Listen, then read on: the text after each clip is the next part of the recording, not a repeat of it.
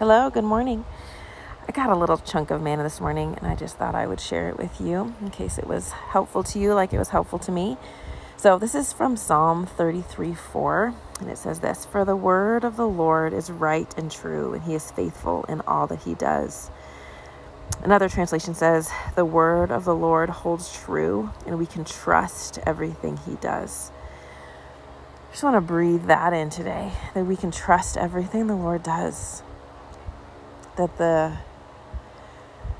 way that the Lord moves in our lives and in the lives of those we love, that we can trust it because that's the kind of God He is, that He is trustworthy. Um, then verse 5 says this The Lord loves righteousness and justice. The earth is full of His unfailing love. Oh, I like to think of like, what does it mean to rest in the way that the Lord works and that the earth is full of His unfailing love? I think I look at the earth right now and I go, is it full of His unfailing love? It feels like it's full of um, discord and dissension and hatred and division and disease and COVID and anger and brokenness and war and I, so sometimes it feels like the earth is full of that. But I read that this morning and I'm like, huh. God says that the earth is full of his unfailing love. That I wonder if we had eyes to see it, would we see that his unfailing love really is everywhere? Would we find it everywhere if we actually had eyes to see it? So that made me just want to think and pray God, God, give me eyes to see your unfailing love in every crevice, in every nook and cranny of life and of my life and of our world. God, where are you? Help me to see you and feel you and know that your unfailing love is there and that whether I can see it or not or whether I can feel it or not, that that is actually what is very true. Then in verse 17, it says, A horse is a vain hope for deliverance. Despite all of its strength, it cannot save. So I think, you know, I don't really think we think often in terms of horses, but I think that is Bible for what if you had a really great horse, a really great stallion? Like, no matter what happened, I could be victorious in battle, I could be safe no matter what, I could run away, and that we could trust in this great horse with its great strength. And I and it struck me today that a horse, even with its great strength, is a vain hope for deliverance, that actually our deliverance comes from the Lord, that there's nothing else that can actually save us besides Him. Um, a little later, it says that He is our help and our shield. Verse 20, that God is our help and our shield, that nothing, even with all of its great strength, can save us. And what are the things that I trust in to save me that I think will save me? What if instead of trusting those things, I actually trust in the Lord who is my help and my shield? And then in verse 18, it says, But the eyes of the Lord are on those who fear him, on those whose hope is in his unfailing love, to deliver them from death and keep them alive in famine. So no matter how bad it gets, no matter how dark it gets, no matter how hard things are in the world, and I, it says to deliver them from death and keep them alive in famine. The eyes of the Lord are on those who fear him, on those whose hope is in, is in his unfailing love.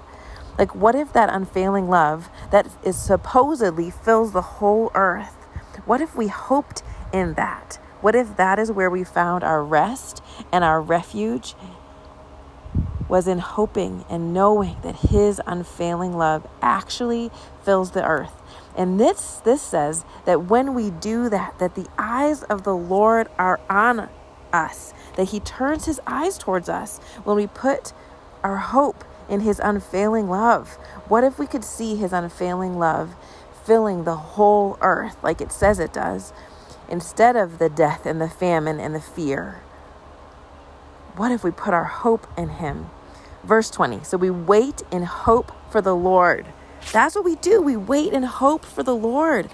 I just see his unfailing love like permeating all of the nooks and crannies and all of the things that these are the things that will fill us, that will sustain us, is the hope in his unfailing love. And so, verse 20, we wait and hope for the Lord, for he is our help and our shield. That is what he is. He is our help and he is our shield. And in him our hearts rejoice, for we trust in his holy name. May your unfailing love rest upon us, O Lord, even as we put our hope in you. Oh, that just gave me so much rest and peace this morning. I just want to memorize that. It's verse 22. May your unfailing love rest upon us, O Lord, even as we put our hope in you. That the unfailing love that permeates the whole world would actually rest upon us and permeate us. That that would be where our hope is founded, that we would not trust in horses. You know that I don't know where it is right now, but it's the some trust in chariots and horses, but we trust in the name of the Lord our God.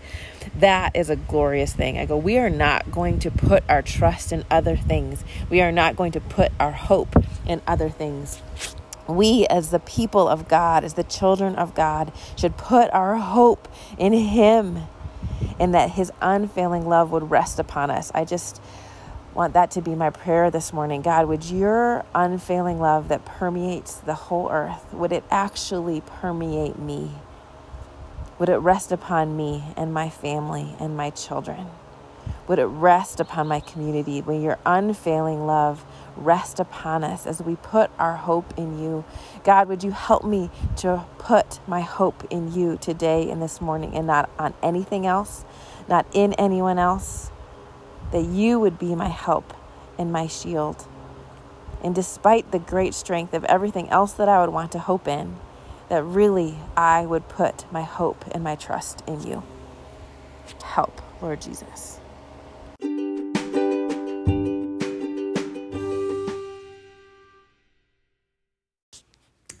And the last thing I'm noticing is from verse 18, where it says that the eyes of the Lord are on those who fear him on those whose hope is in his unfailing love. And that the the eyes of the Lord part that reminds me of the blessing that's from Numbers 6 24. It says this The Lord bless you and keep you. The Lord make his face to shine upon you and be gracious to you. The Lord turn his face towards you and give you peace. Um, I have I learned from a really wise man named Michael about this. And um, it's just kind of it's like a funny thing to say that the Lord would turn his face towards you or make his face shine upon you. And um, maybe we can talk more about this someday. But in a nutshell, it kind of means that like when the Lord like looks at you and shines his face on you, it's this expression of joy. Like when I look at you, I am just sending joy towards you and that I am delighted in you, that I'm so happy to see you, that I'm so glad to be with you in this moment. Um, because it's just kind of a weird thing to say, like, I'm gonna turn my face towards you. Like I've never said that to one of my children. But when I think about it, like when my kids were babies and I would just stare in their face and just and just shine like I, oh just like shining love on them and just the way that they would turn their face towards me kind of bask in the way that i loved them. Um, that's what it means that the lord would make his face shine upon you that the lord would, lord would turn his face towards you. It's very much a reflection of what it would look like for a parent to just love on and enjoy being with their child and that there's nothing that anyone has to do besides just be the child that they are. And so that phrase that he would turn his eyes toward you that the eyes of the Lord are on those who fear him. That that phrase reminds me of this that the Lord's face would shine upon us, that he would turn his face towards us and give us peace. And I think that that is what we're looking for in the midst of things being hard or dark or confusing, that Lord, would you turn your face towards me? And that would you teach me how to bask and how to rest in your unfailing love? And that that unfailing love would be my refuge, would be my shield, would be my shelter, would be the place where I can hide and find myself safe. So I pray for you and for me that we would just experience that today. That the unfailing love of the Lord would rest upon us as we put our hope in Him. So be blessed. Happy day. Thanks for listening.